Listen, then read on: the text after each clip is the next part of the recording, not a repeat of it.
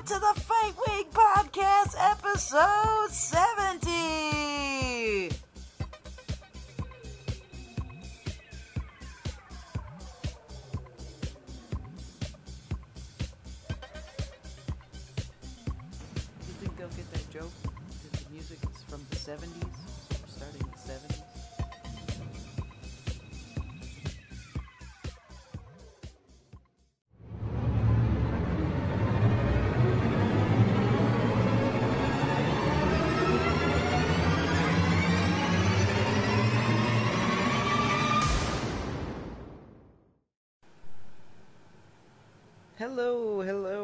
Welcome. It is the 70th episode. Wow, what? What? That's a lot of talking. I'm out of breath. I can't breathe. So, let's see. Today is the 11th of February, Friday. And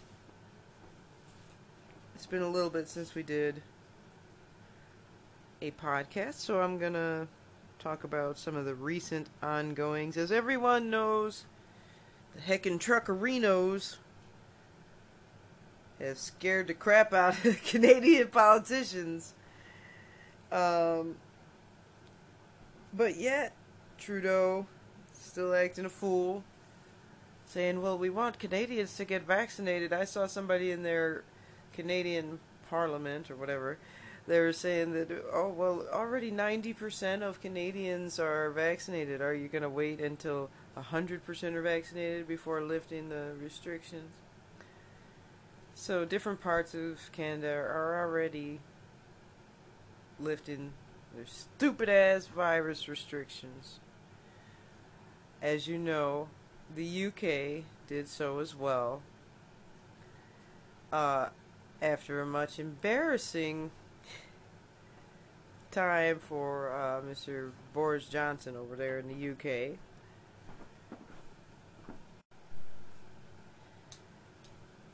He basically looked like he wanted to crawl under the chairs and cry when they were shaming him in the British Parliament for you know partying with a mask. Everybody saw these videos. He had no mask, and uh, telling everybody else they need to wear a mask. And he's dancing with this chick, and he's terrible dancer. I mean, that should have been embarrassing enough, just the dancing. But he.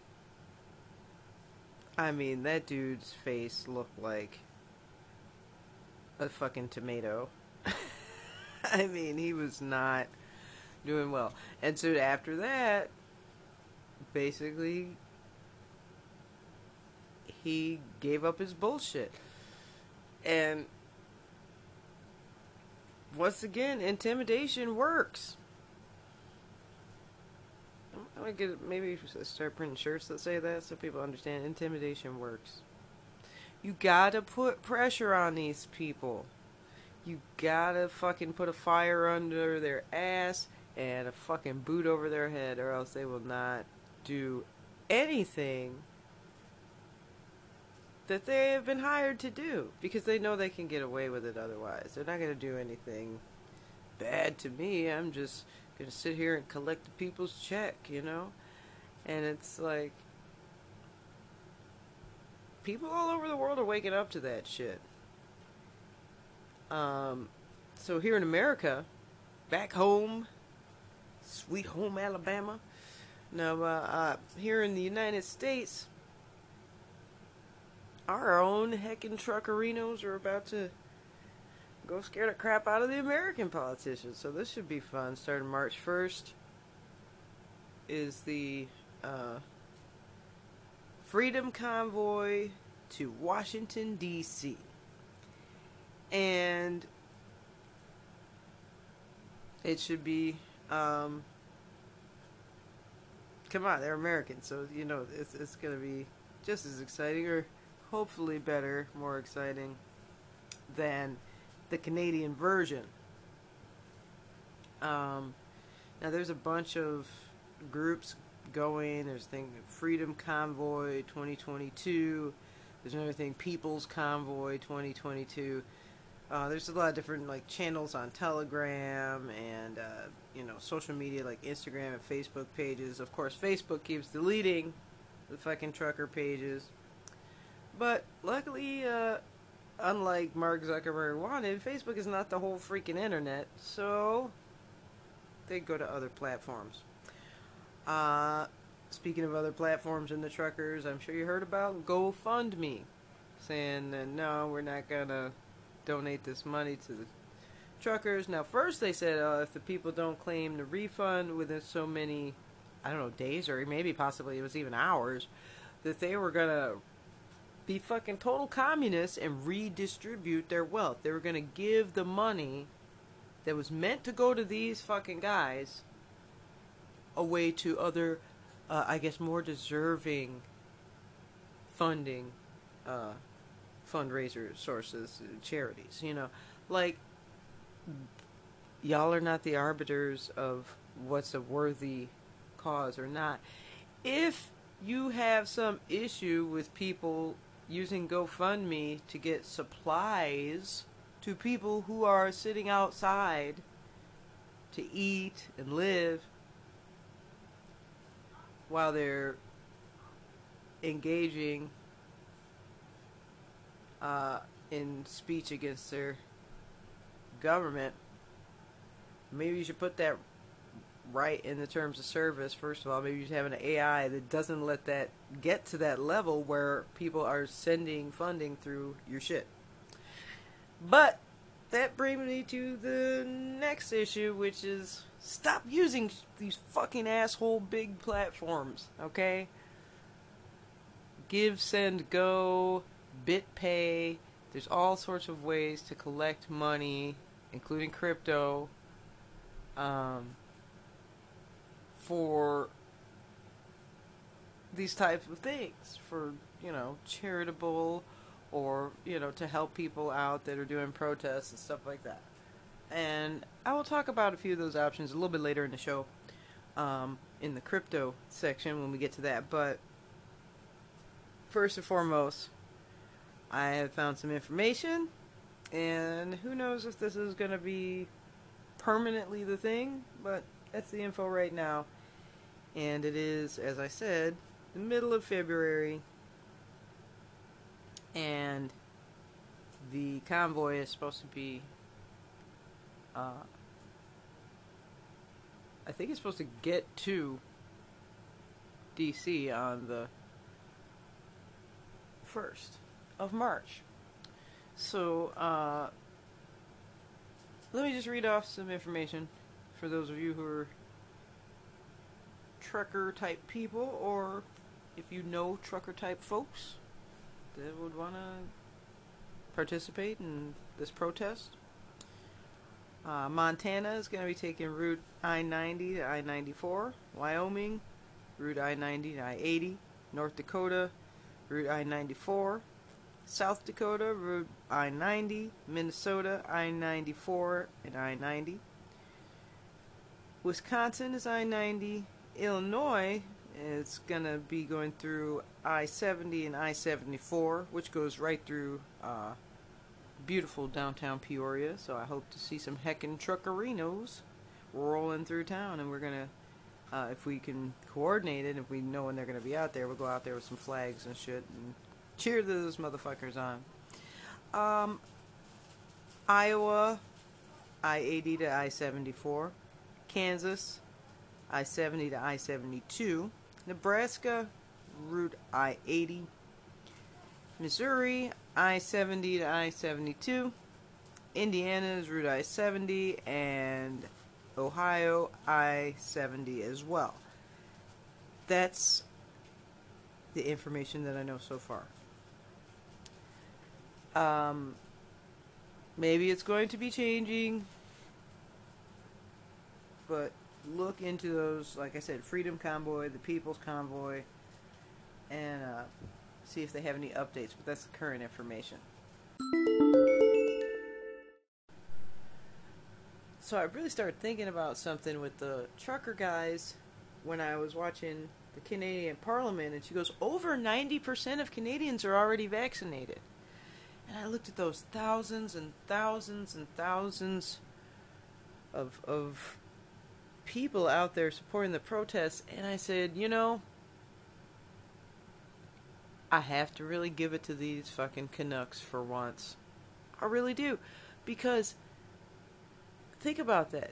Now, I know the government lies about their numbers. Okay, obviously that's how we got into this fucking whole coronavirus mess, right? But, um, if that number's anywhere near true, let's say that 80% are actually vaccinated in Canada and all those thousands of people still came out to oppose the vaccine mandate, which means that there was a lot of people who actually probably were vaccinated and still were against the mandates. Let that sink in. That could not have been okay, like if what the Canadian government claims is true, if 90% are vaccinated. They say upwards of 90%, but if 90 or close to 90% are vaccinated, that would inevitably mean with those huge numbers of protesters, including the truckers and the people all out in the street supporting them, that this is clearly not just an anti vaxxer thing. It's not against people, it's not people who just hate vaccines and would never take one or are afraid of this vaccine. It's literally people saying don't mandate people to do something with their body, even if those people chose to do that thing with their body. And I'm actually have to applaud them for that. I'm actually very impressed.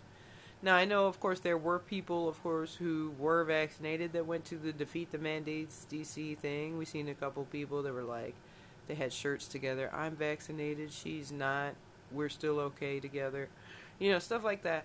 But I just thought uh, I was just really impressed by the number of people who they had believed the COVID narrative enough to go through and, and get the shot, and they believed they actually did believe that the shot was uh, a good thing to get, but yet they were still against the mandates. And that's good. That means that even the NPCs, because I mean, I hate to say it, but if you're vaccinated, you're an NPC. I mean, you are. You're normal. You're very non-player character. You know, you just kind of like went along with it. Hey, that's what they say that is in the shot. I trust it enough to put it in my body. I trust enough that this virus is worth vaccinating myself against. So it, I mean, so even the NPCs are starting to stand up for freedom now. This is unlike anything in history. Historically speaking, they've said it takes 10% for a successful revolution. 10% of the people have to support the revolution for it to occur. Like United States birth, everybody wasn't just, hey man, fuck the British, woo, we're all in this together. There was tons of people who were still loyal or just scared to shake it up. They didn't really like the British, some of them, but they were like, well, I mean, you know, uh, I don't want to start a war with them. They uh, have a lot of guns and they're really tough and, you know, blah, blah, blah. There was tons of people who didn't back it, you know. Um, but if we're looking at a more than 10%, more than the Handsworth Res- Revolution, then I'm thinking it's likely to be successful. I don't think that these mandates and this crap is going to stand anywhere. I said that at first, and then I started to kind of feel a little bit black pilled, frankly at first I was like, when their vaccines came out, I was like, oh, these fools gonna try and get everybody to take this stuff, but you know what? People might put on a mask to protect somebody, but they're not gonna stand for the government force injecting people. That's a whole nother level of like you can't have a job if you don't take a drug and shit. That's different than, uh, well, you know, we prefer you to social distance or please wear a mask when you come in the store. I mean, that's oppression enough, but this shit is another level of, of tyranny. It's that, frankly, hasn't been seen since the Nazis. And we're going to talk about, oh, you know what, this is. Uh, you can't compare anything to the Holocaust. I didn't say it was the fucking Holocaust. Alright, first of all. Secondly, when people do Nazi things, I'm gonna compare it to the fucking Nazis. Cry about it. Saying that public health is more important than the individual's right to free movement, free assembly, even free speech nowadays. Uh, that is Nazi type of stuff. Now, you may not be to the level of violence that the Nazis are at, but we can't deny that people have died because of this tyranny. Thousands of people from the combination of forcing the COVID patients into the nursing homes to the refusing to give therapeutic treatments such as ivermectin and hydroxychloroquine, from the refusal and enforcement of of uh, the refusal to give COVID patients vitamin D. I mean, they had CDC people going around enforcing that you can't give them vitamins. They died because of this. Thousands of people died because of that shit. Now you have people with permanent injuries.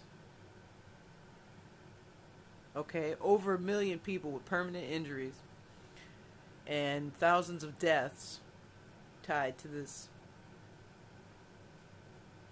uh, gene therapy that they're putting out.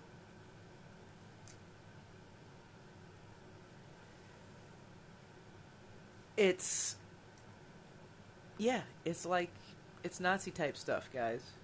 And I, I know there's like sensitive Jews out there that are going to be like, well, you you can never compare anything to the Nazis. It's like this sacrosanct thing, and it's like, hey, when people start acting like the Nazis, if you don't fucking start comparing it to the Nazis, they're going to grow to the level to where they act like literally the Nazis.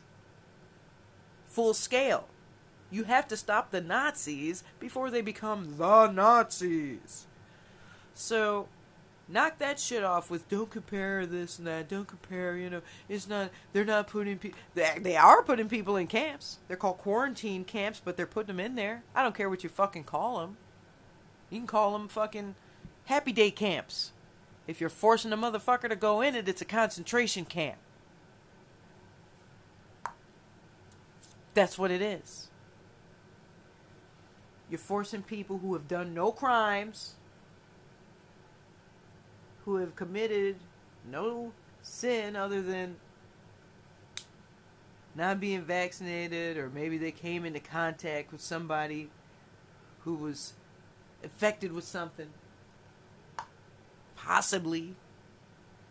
We don't even know what is the fucking real criteria for this shit because the, the information changes regularly on what they're supposedly doing over there in like Australia with these quarantine camps, and uh, here they have them in Canada now as well. And they act like it's not a fucking concentration camp because we put it at a uh, at a shitty hotel or something, you know.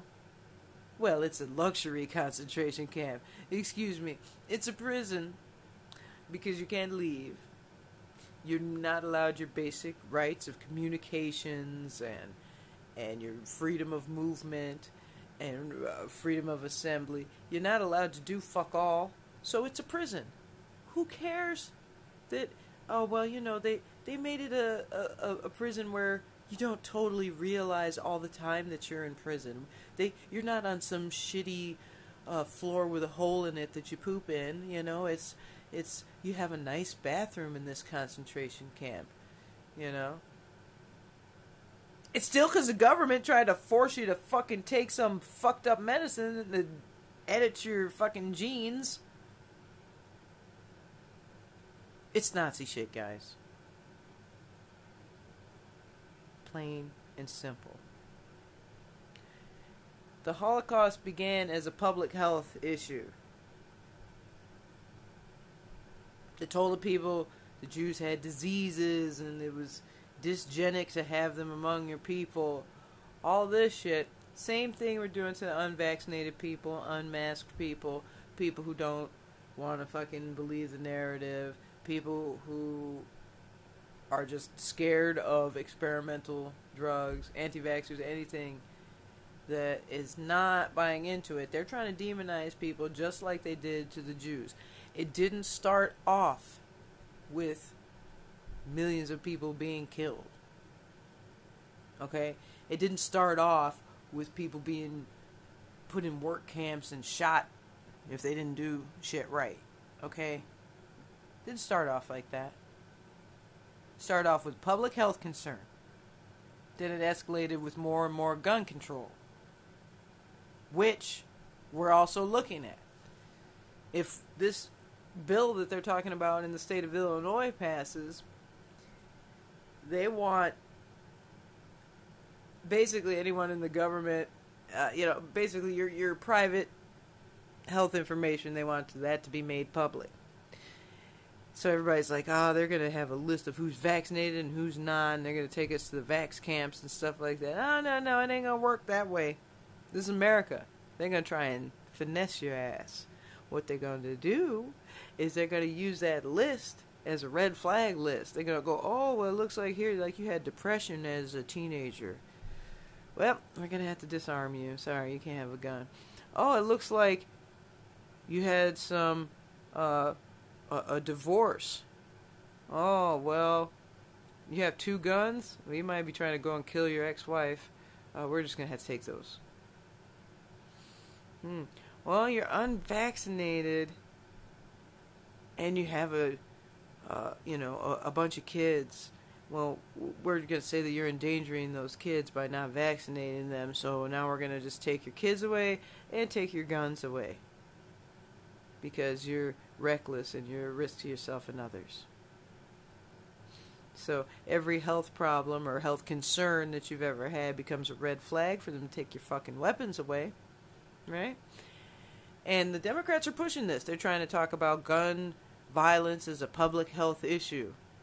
Remember that. Public health issue. Public health. Every fucking disgusting thing in the history of tyrannical governments, just about, has been done in the name of the public well, the public health.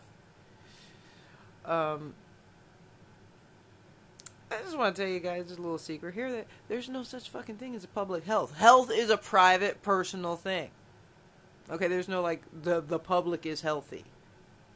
There's no doctor for the whole public. All right, there's going to always be sick people. There's going to always be disabled people. There's going to be people who maybe care about their health more than others and some who don't care. That's just people. That's just humanity. So what I mean what what do these people expect that there's such a thing that like the the health of the public is all going to be uniform at some time? It's crazy. Nazi shit would have to be done for that to happen. Hmm. See, not only can you compare things to the Nazis when you're talking about, oh, somebody hates Jews or something like that. I mean, that's not everything that the Nazis were not just about hating Jews, okay? Yeah, I know that Whoopi Goldberg got dragged for saying that the Holocaust was not about race because they were both like white people or something. I'm pretty sure that the whole book that Hitler uh, was preaching from was trying to convince the people that the Jews were in fact not white like the Germans. that was the whole idea. But um, I digress. The Nazis were about government control. National Socialism views each person as a product of their race, and National Socialism the system is a goal uh, has a has a goal of of perpetuating, purifying, and elevating that particular race,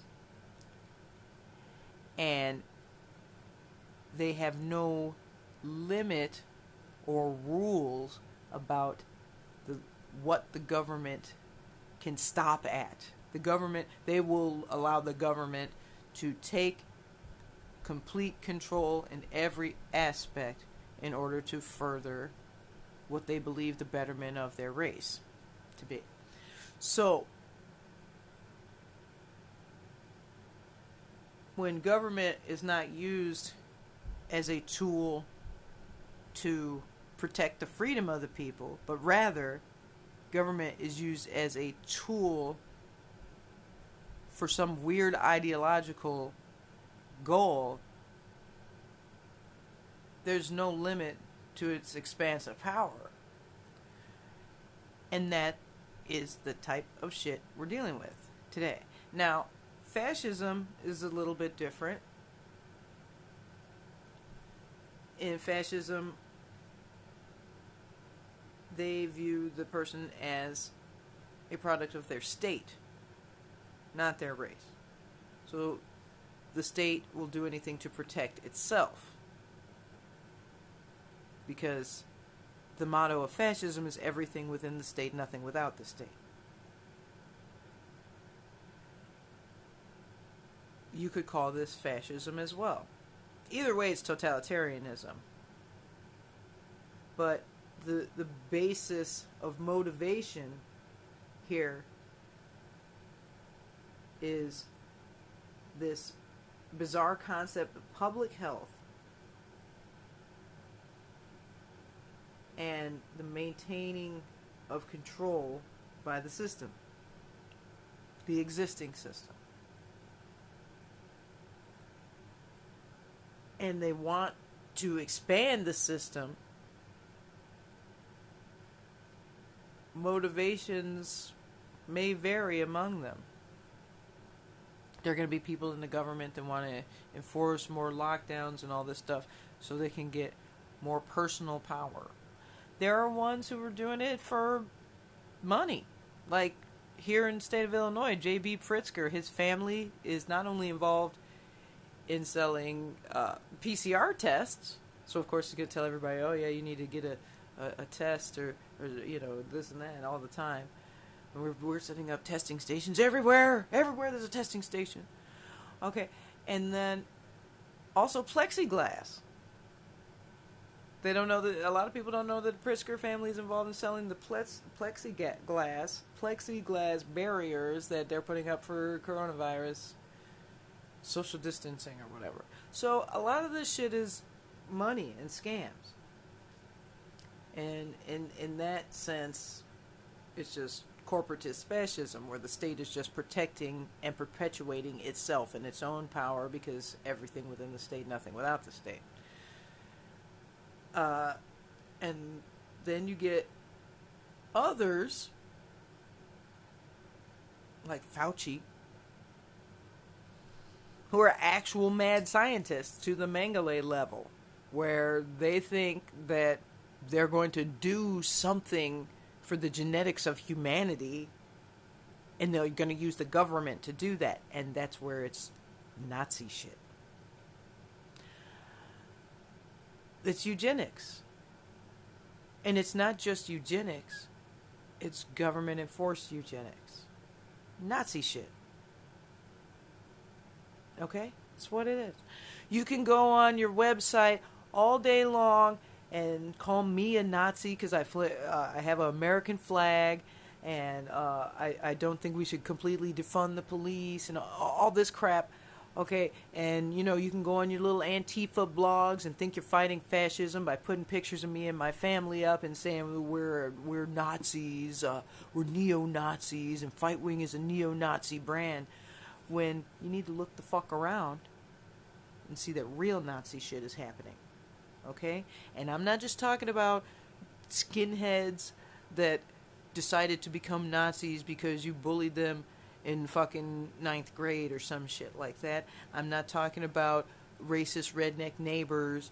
I'm not talking about, uh, you know, some some guy who dresses up like Hitler and Sieg Heils in the fucking mirror at night because he's a fag. I'm talking about the government forcing people to do fucked up shit and supposed Antifa are doxing people that are doing anti-vax rallies.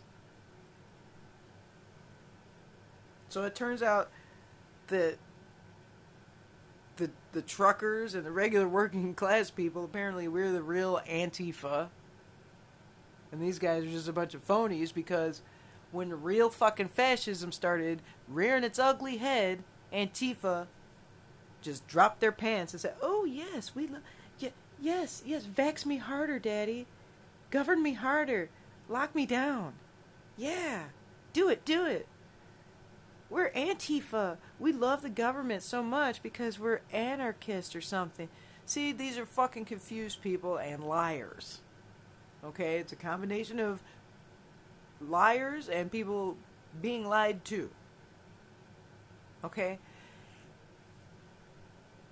The heckin' truckerinos are fighting fascism way more than the entire existence of Antifa ever did. In their whole since fucking Germany, okay, I mean, I'm talking about since before World War II, all right, when the anti-fascist action, when when Ernst came up with this great idea to start the anti-fascist action and start calling social democrats fascists, because that's the actual foundation of Antifa originally, was to push people to be communists by saying that the social democrats were fascists. So Antifa literally was founded on lying, but um, they have never actually fought fascism in the history of their existence. A couple of them ended up having to be partisans and physically fight the Nazis during the war, but that's fighting someone who physically came to kill you because there's a war going on. That's not actually organizing to do anything against their system. That's just fighting for your own life and defending yourself when somebody comes after you. And that could be somebody on your own political side. So they didn't really fight fascism. Um, and they're still not doing it. They're not fighting fascism at all. They're not fighting fascist, Nazi, either type of thing that they claim to be so much against. They're the number one guys stopping fascism by uh, doxing Jews and random fucking people on their blogs. You know, you guys are white supremacists and Nazis, and now the anti-vaxxer is part of alt-right. I mean, first of all, the alt-right is pretty much fucking dead anyway. Like nobody even uses that term anymore, and the few people who do were just it's it's over. Like just shut up. Stop calling everything Nazi and alt-right that's not. Stop calling everyone fascist who's not. And start looking at this fucking actual fascist Nazi shit that's happening and do something about it. You know? Where the fuck is Antifa? They should be out there helping these working class workers stand up against the government. You know, communists. Workers should seize the means of production. Truckers. Alright, that's a good idea. Let's do that shit. Oh, not like that, guys. That's how fucking all Antifa sound. anyway for fuck's sake. But um, I'm proud of the people standing up against the fucking tyrannical government. We need to keep on doing it. January 23rd was lit. So let's keep the fire burning. Keep the fucking fire burning. Keep it going, guys. Um, back to the truckers and the GoFundMe thing. freedom fighters need to learn more about fundraising. And I'm here to help with that.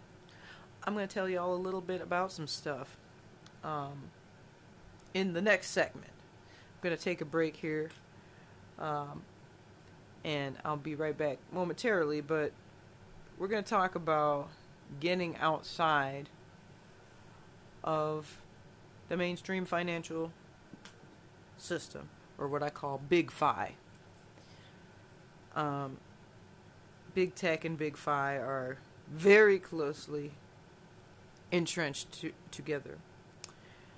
Symbiotic relationship. So we're going to talk about that. Uh, talk about DeFi, decentralized finance, in the next segment. After the break, enjoy this entertaining advertisement.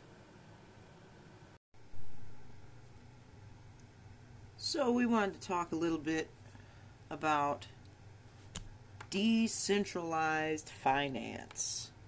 What? What the fuck is that? That sounds fucking weird. What are you talking about? So, we have a problem on the right wing and people who are afraid of anything digital. There is a neo Luddism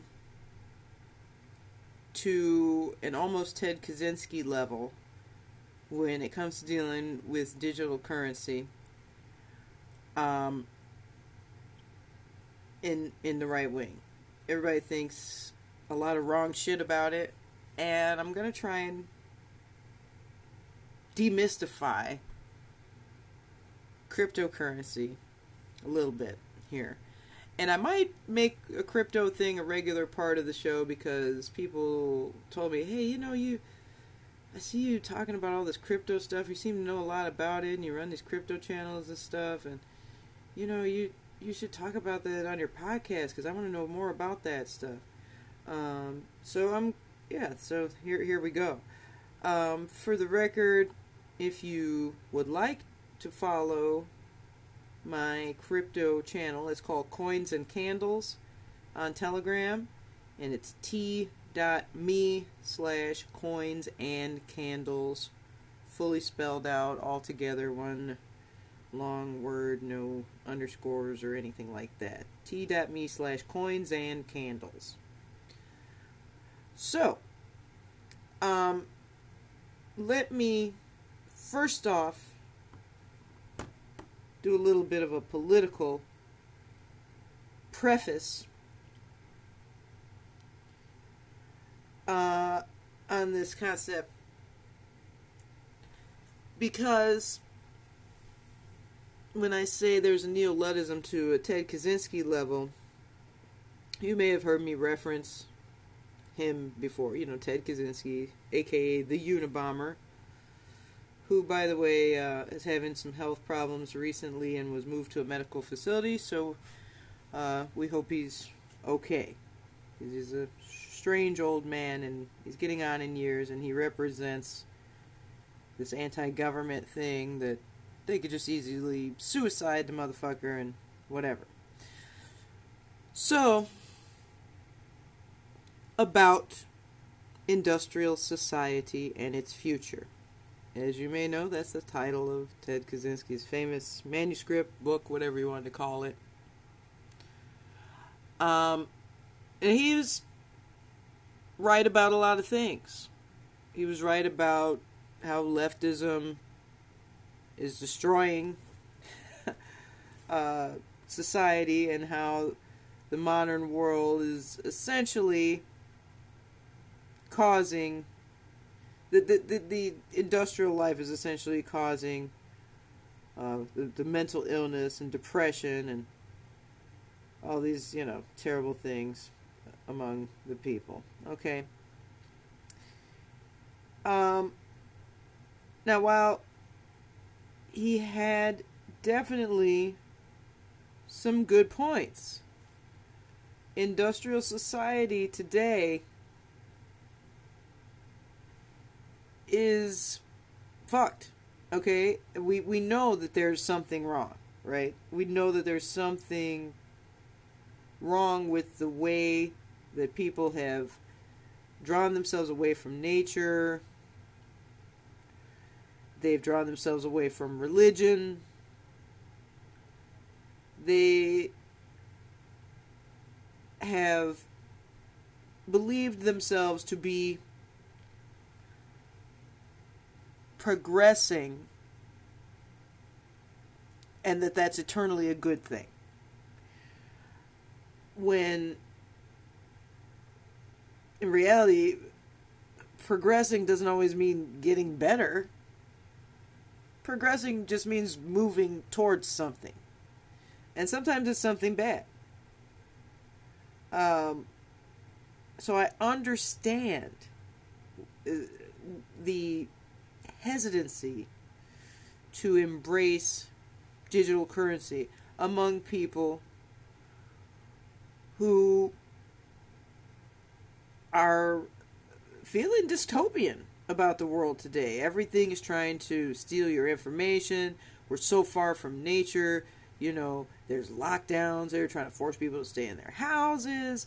You know, where, you know, you can't even go out and enjoy nature. The, closing parks.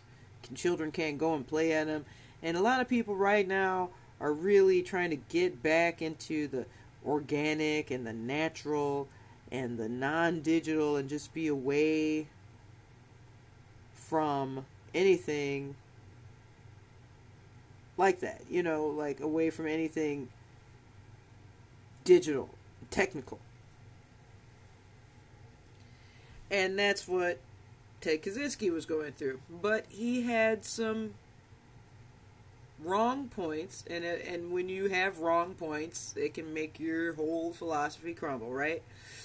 He essentially, for one, he separated Nazism from leftism, which I don't agree with, but it was based on the idea that leftism inferior, uh, excuse me, leftism inherently has an inferiority complex.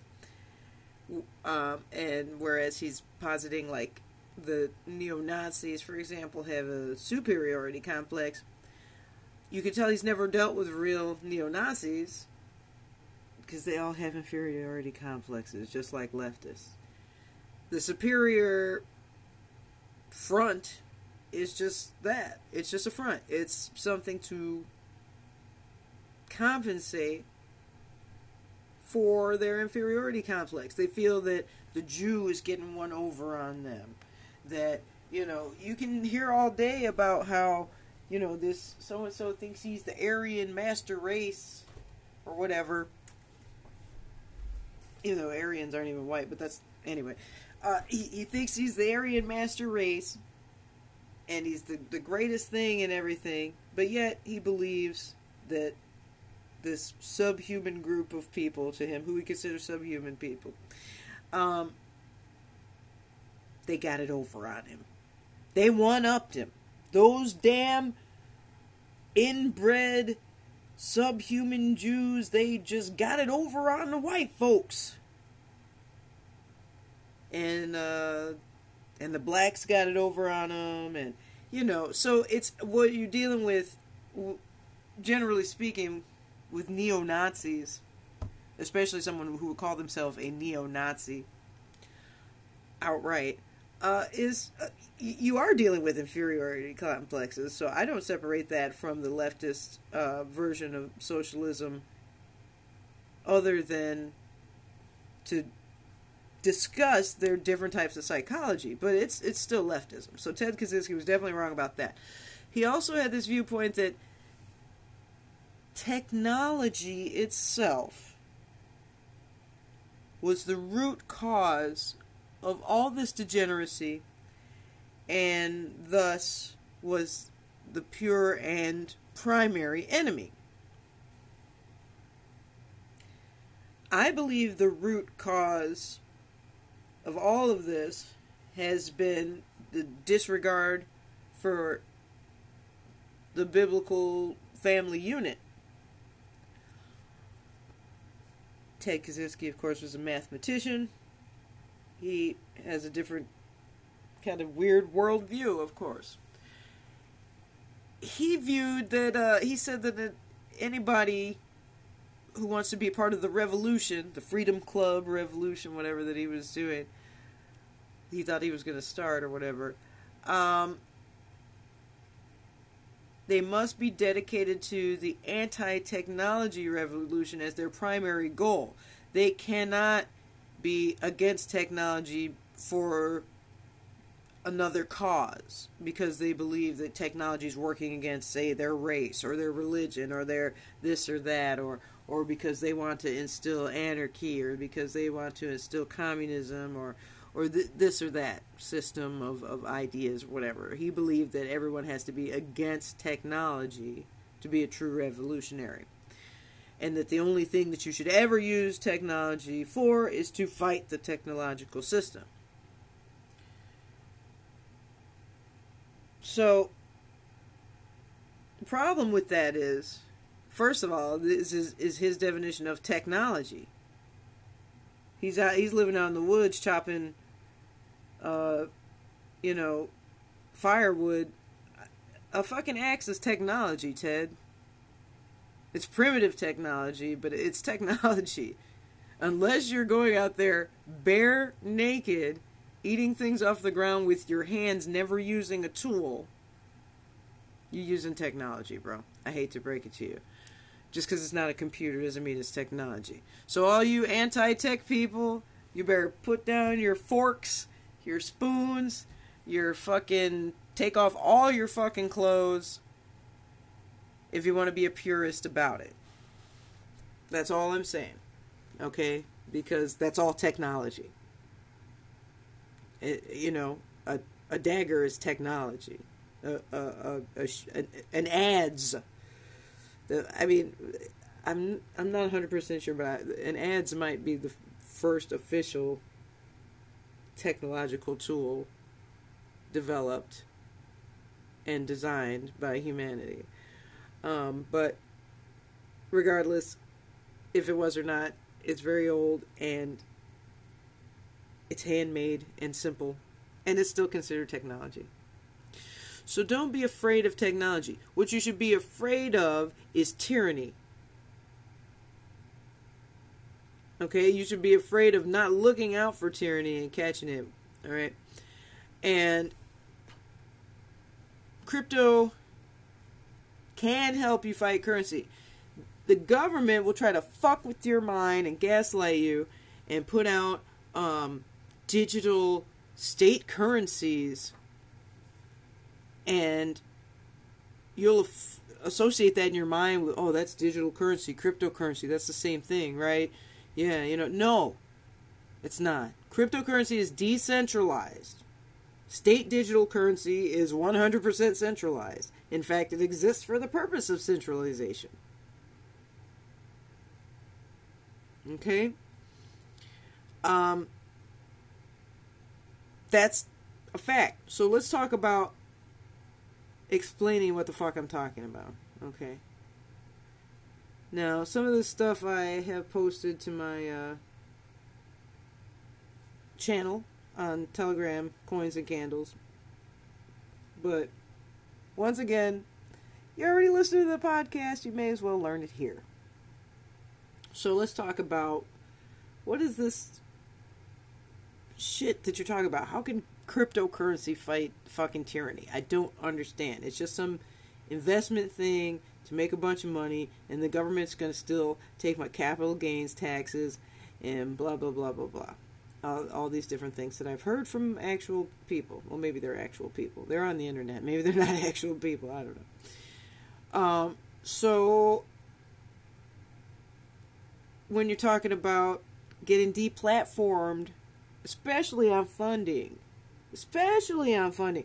We like GoFundMe cut off the truckers' money and we're gonna redistribute it. And I guess GoFundMe GoFundMe ended up actually just refunding the people, not redistributing it, which is good. But still, even that that wasn't even an option on the table is fucking ridiculous. And you need to be free of that shit. So, first of all, let's talk about some basic words. All right. What the hell is a cryptocurrency, right? Cryptocurrency is a type of digital currency that's based on a system called blockchain. I don't want to get too technical, but basically, in most cases, computers do a bunch of hard ass, complicated math equations, and that's called proof of work. And that mines the currency. There's other things. There's proof of space where you keep buying more and more hard drive and shit to mine currency. But regardless, it's mined digitally um, by computers doing a bunch of weird shit, right? Um, to to way oversimplify it. Uh, and it's an open public ledger, but it's like anonymized data. So we could say, oh, you know, wallet DLPJI2HQMWECZ9NZAD, and a whole bunch of extra letters after that. That wallet is holding uh, 10 million Dogecoins.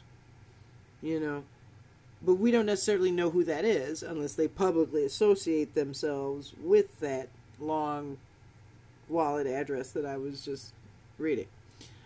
Um, so there's that. Number one, ledger means there's a record of your transaction, so it's a little bit harder to say, oh, I, I, you know, I, the payment got lost or something like that. You know, there's confirmations other various nodes in the network will confirm that this that these coins exist and therefore go ahead and basically escrow your payment over whatever.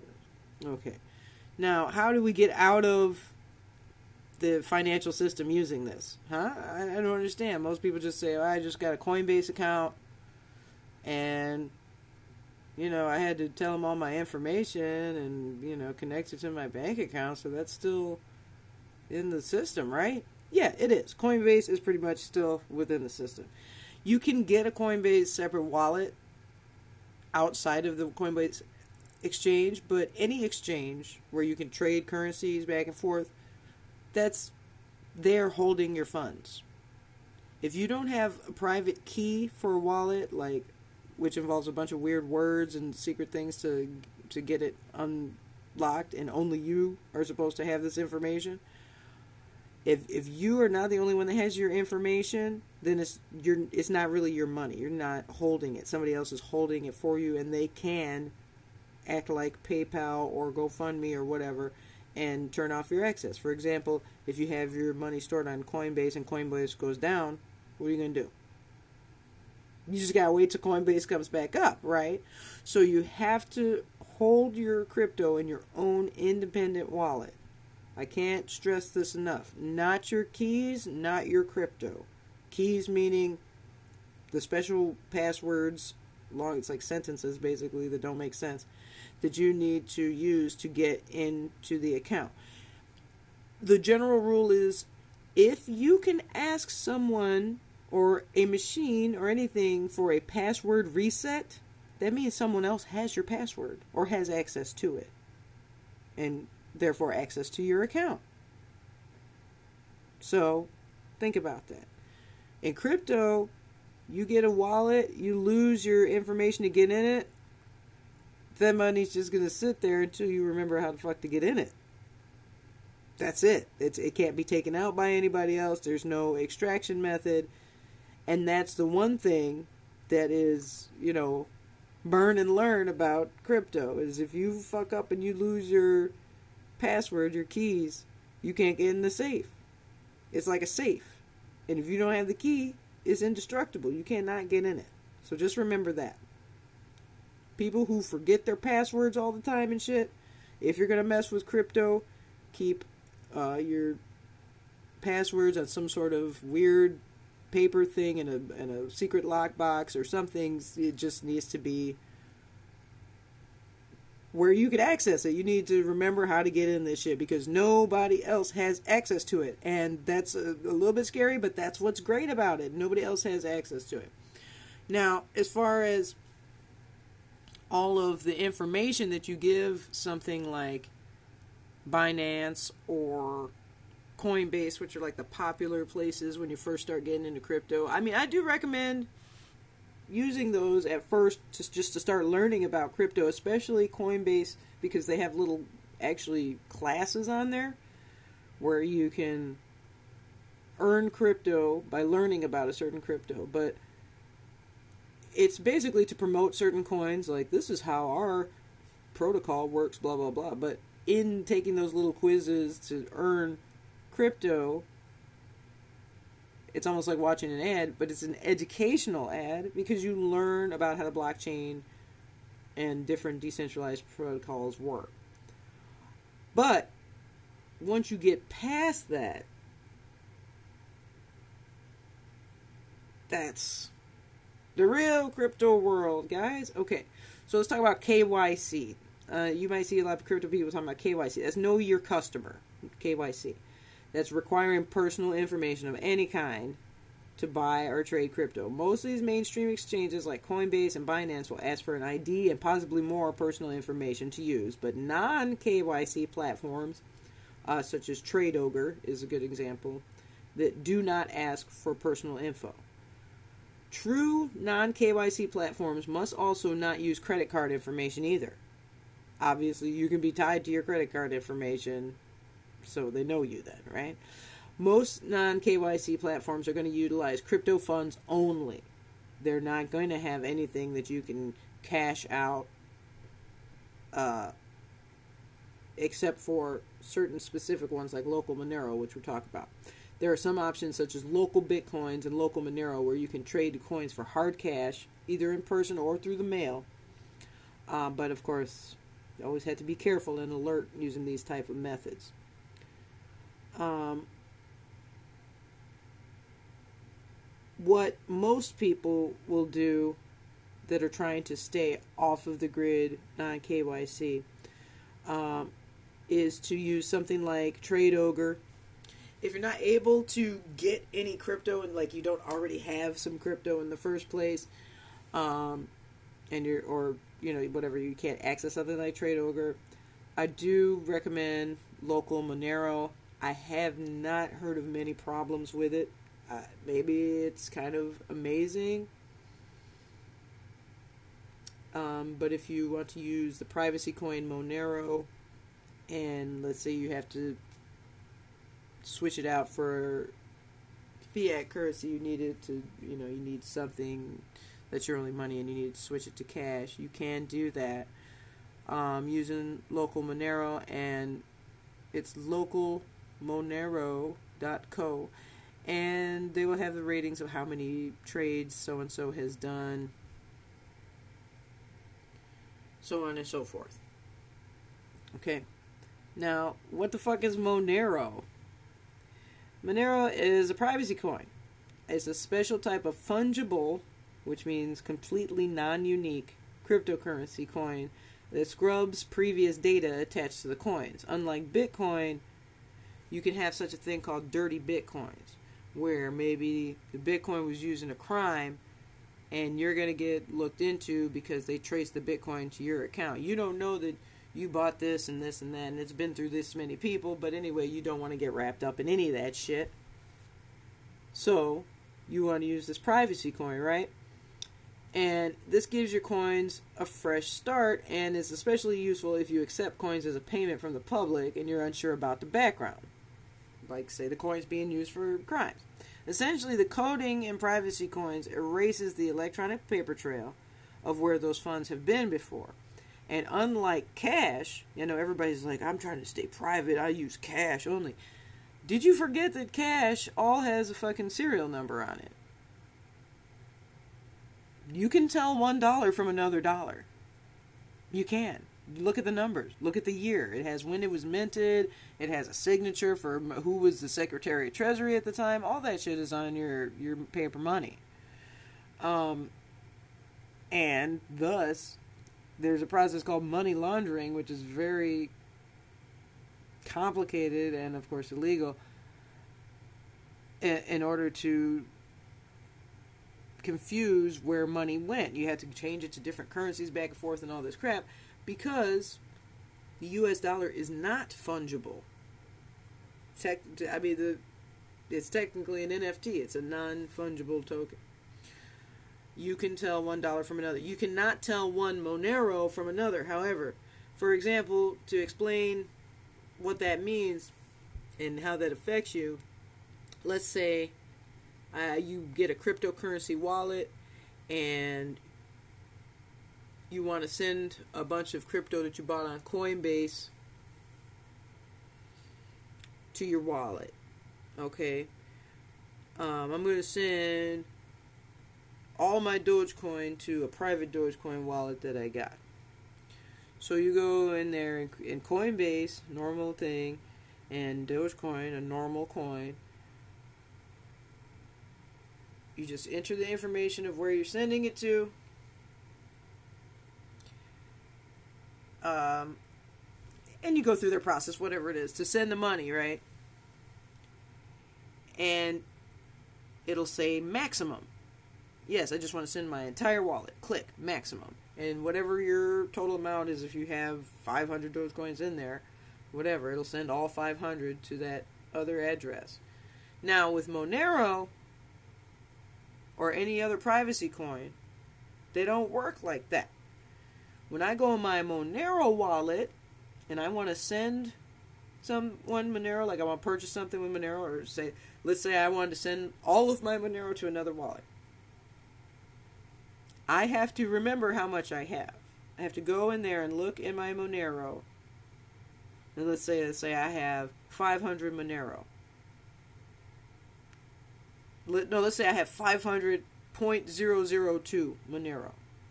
I have to remember that number or write it down or something. Because when I go in my wallet with a privacy coin, I click maximum, it can't do it because it doesn't even know how much I have in there because it would have to count each one. And how do you know when you're done counting when all the coins look the same? As a person, think about that. Let's say you have a, a bowl of Cheerios. They all look exactly the same, identical.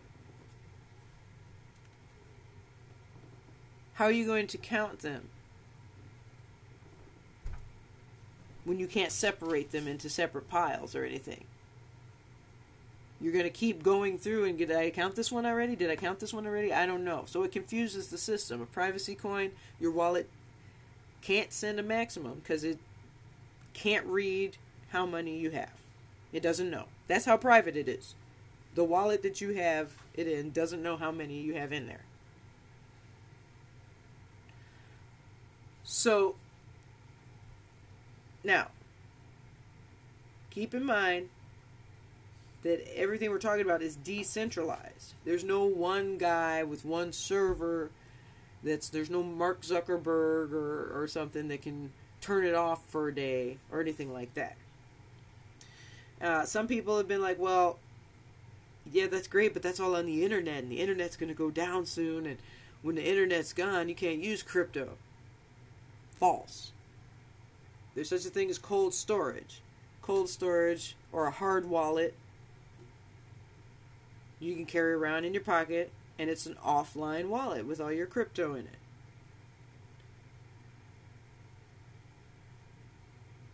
It has a little pad on the side of it, usually. There are different models, whatever.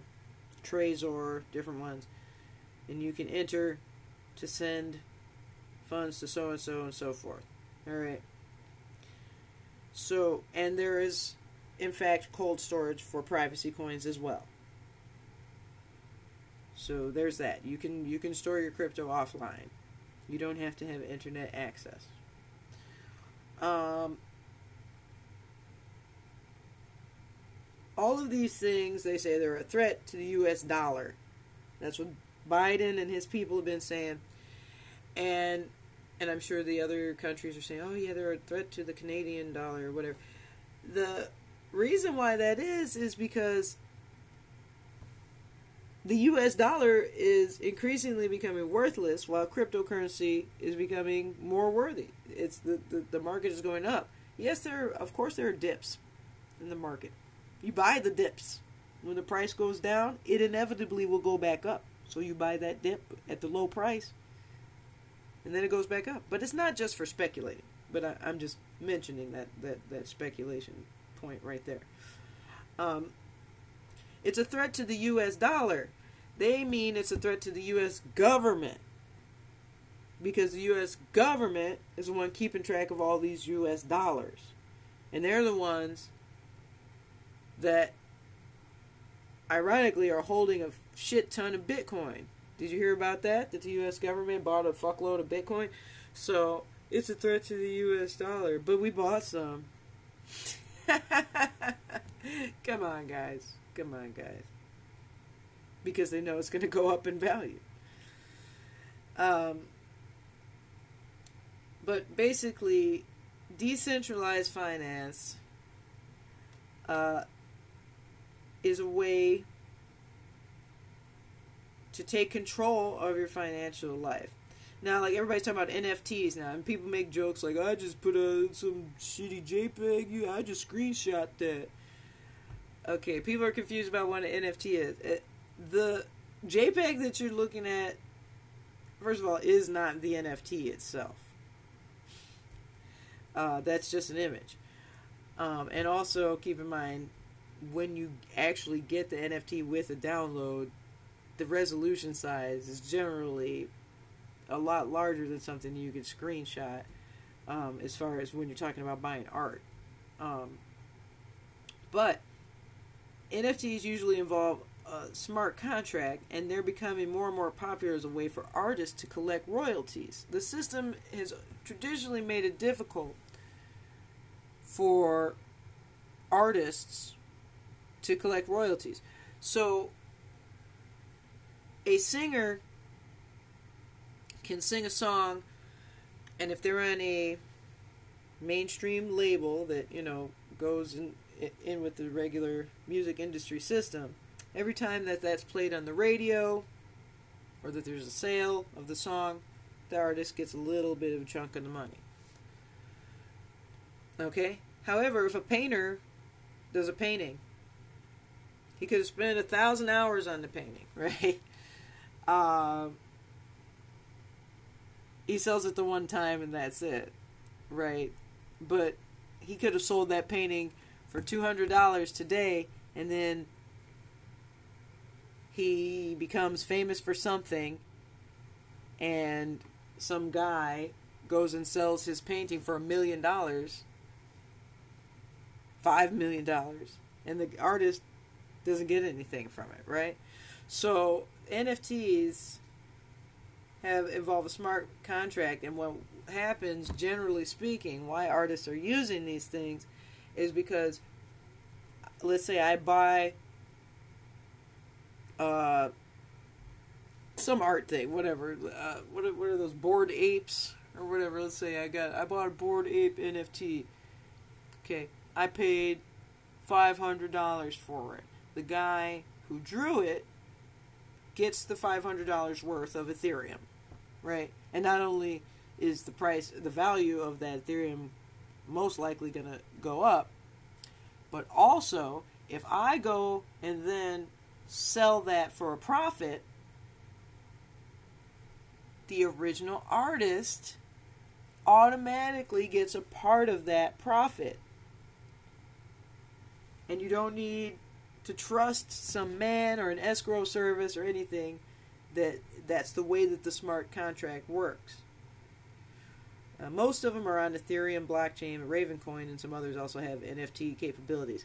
But NFTs, you can use that for a lot of things. I mean, you have everything from hotel keys, okay, to uh, people buying houses as an NFT. A non fungible token is proof. It's a it's a it's a proof of ownership. So you can say, hey I bought this, and the government can't say, oh, no, you didn't. Or somebody else can't say, oh, no, you didn't buy that. Or I actually own that. Or I signed a contract with so and so. Like for the, have you heard those people that, that somebody bought their house from under them and they were still living in it and, and you know, things, you know, fucked up things happen. Blockchain, permanent public ledger gets rid of a lot of those type of risks. Um, but really, decentralized finance is the future of finance. People are tired of dealing with banks. and they're tired of having not enough access to their own funds. For example, with this GoFundMe shit with the truckers. Um, and then also, also, the investing aspect, passive income. You can do that. That's not why I fuck with cryptocurrency. I'm not a big time speculator investor. Yeah, I made a little money off of here and there, whatever, but that's not the main thing. I like that it's the technology works the way that it does.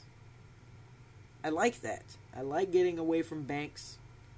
I like sending directly money to somebody without, oh, well, you know, um, PayPal or the bank is going to hold it for these many days or having to deal with, you know, escrow things, all that kind of shit.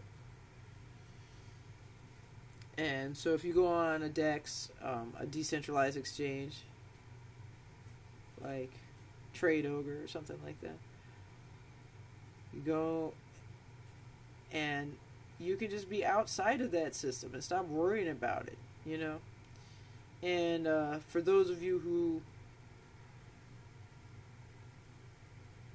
don't like to pay taxes, I'm sure you can figure that out with the information about privacy that I just told you.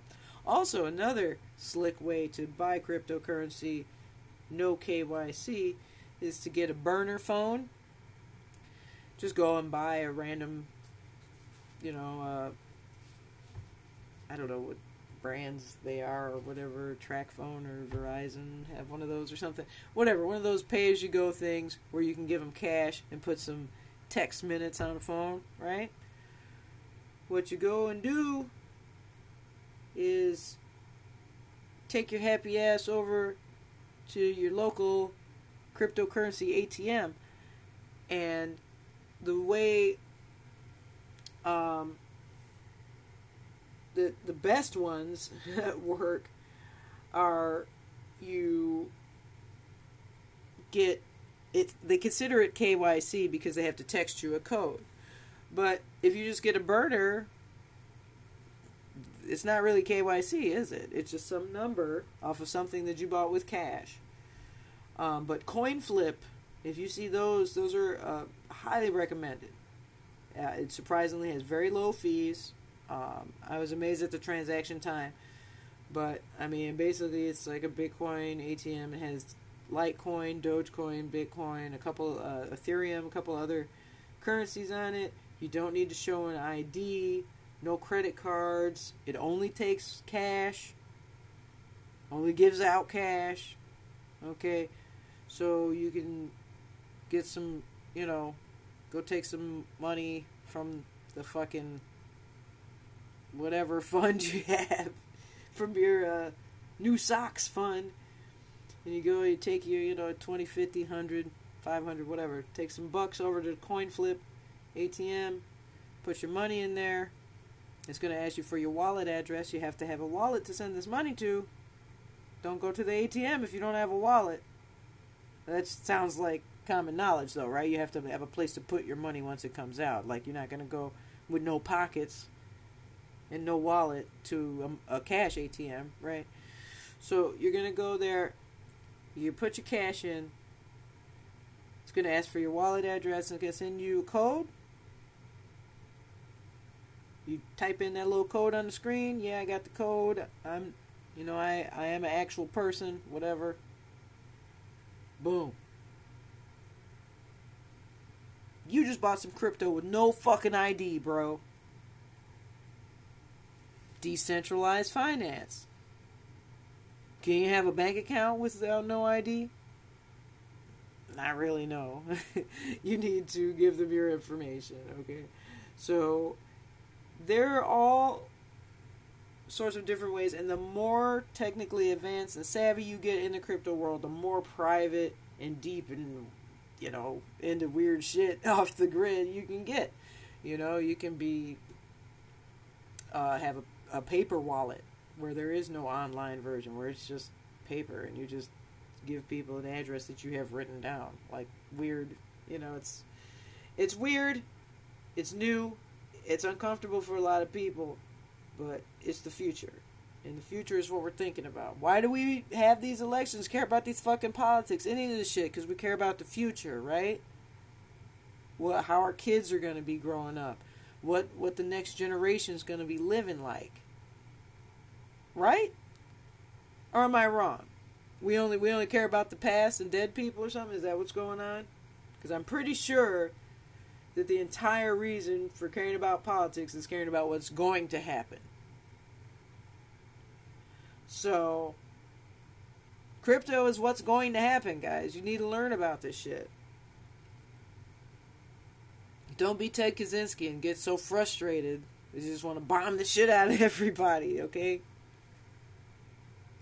Technology itself is not the enemy, it's a tool. Any tool is technology, and any technology is a tool.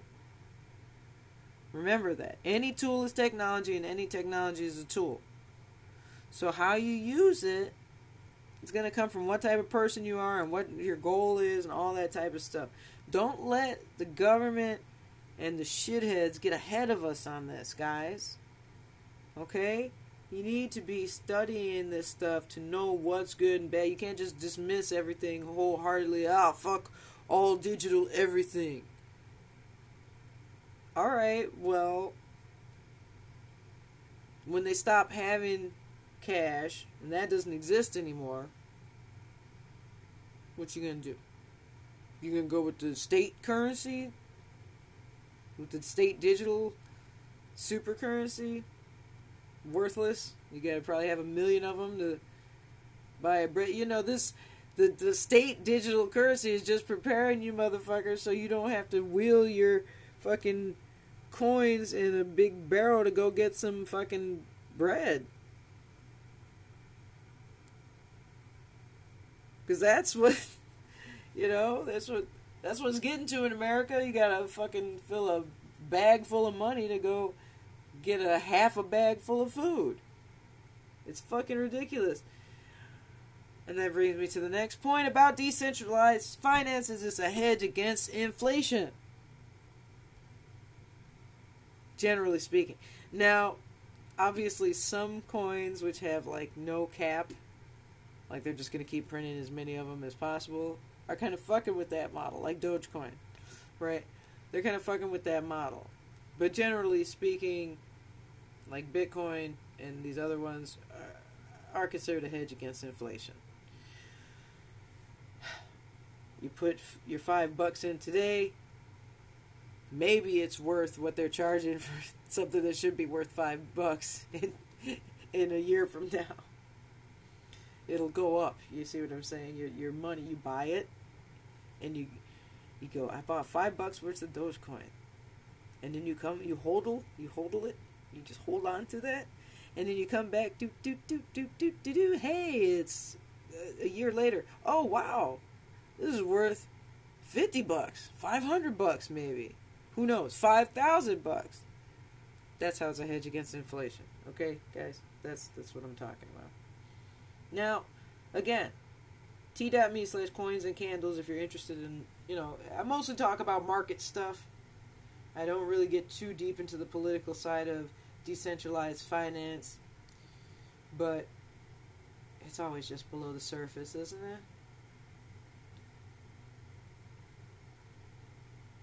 we are in a world with many emerging technologies, and we can either use them or have them used against us.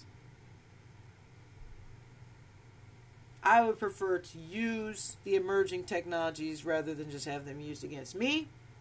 Even if they are going to use them against me, I need to be arming myself and using them as weapons as well. So, look into Monero aka XMR. That's its you know finance coin name. Also, there's one called Pirate Chain, um, which requires a little bit more on the tech end, but I like that the coin name is ARR, like R, you know, pirate.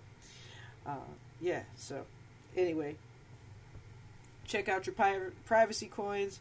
And the biggest thing in crypto, of course, do your own research. All you people that finding all this shit about these people getting killed off the vaccine and hidden information and stuff, you should be able to do your own research on this fucking cryptocurrency, guys. It's not the devil. What it is is it's a gun, and you can point it at yourself or you you can fucking point it at them. Choice is yours.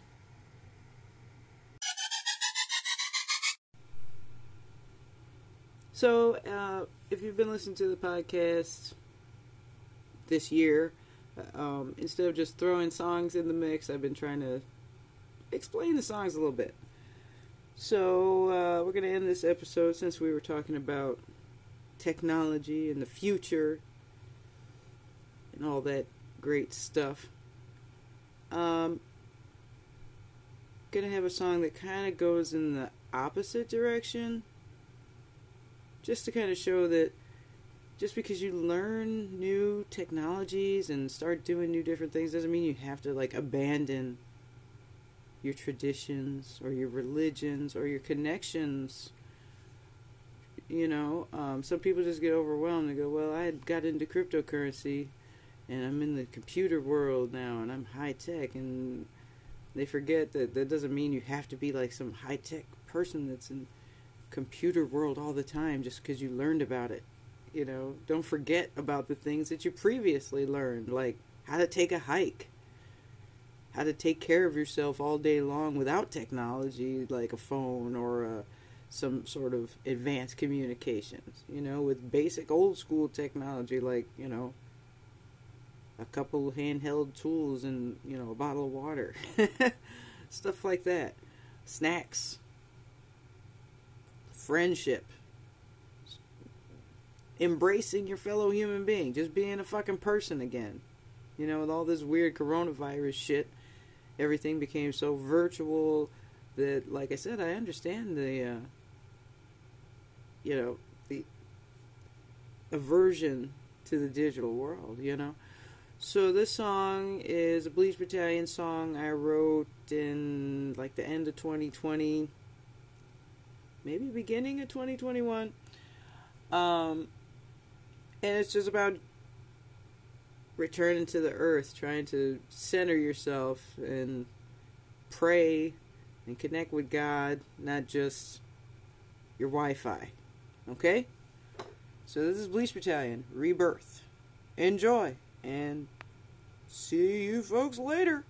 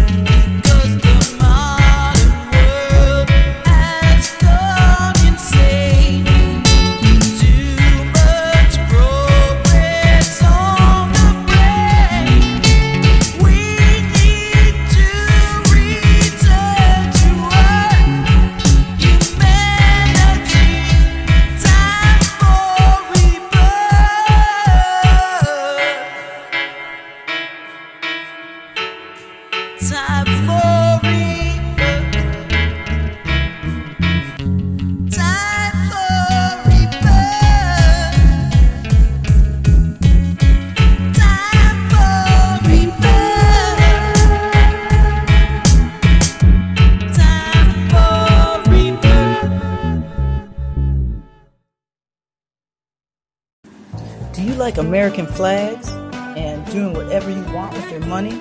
How about guns and ammo? Do you enjoy threatening your government officials? We're gonna hang you, motherfucker! Do you want to save your nation from that gay ass communism? Then come on down to Fightwing, right wing ass propaganda and jerk tofu hut. We got books about capitalism, populism, dank ass memes, offensive ass flyers, mixtapes that your neighbors will definitely hate, and some spicy motherfucking tofu. That's right, Fightwing, right wing ass propaganda and jerk tofu hut, located in the hood, kitty corner from your mama's house, where you need to go and have her cut up that yee ass haircut. Fucking with.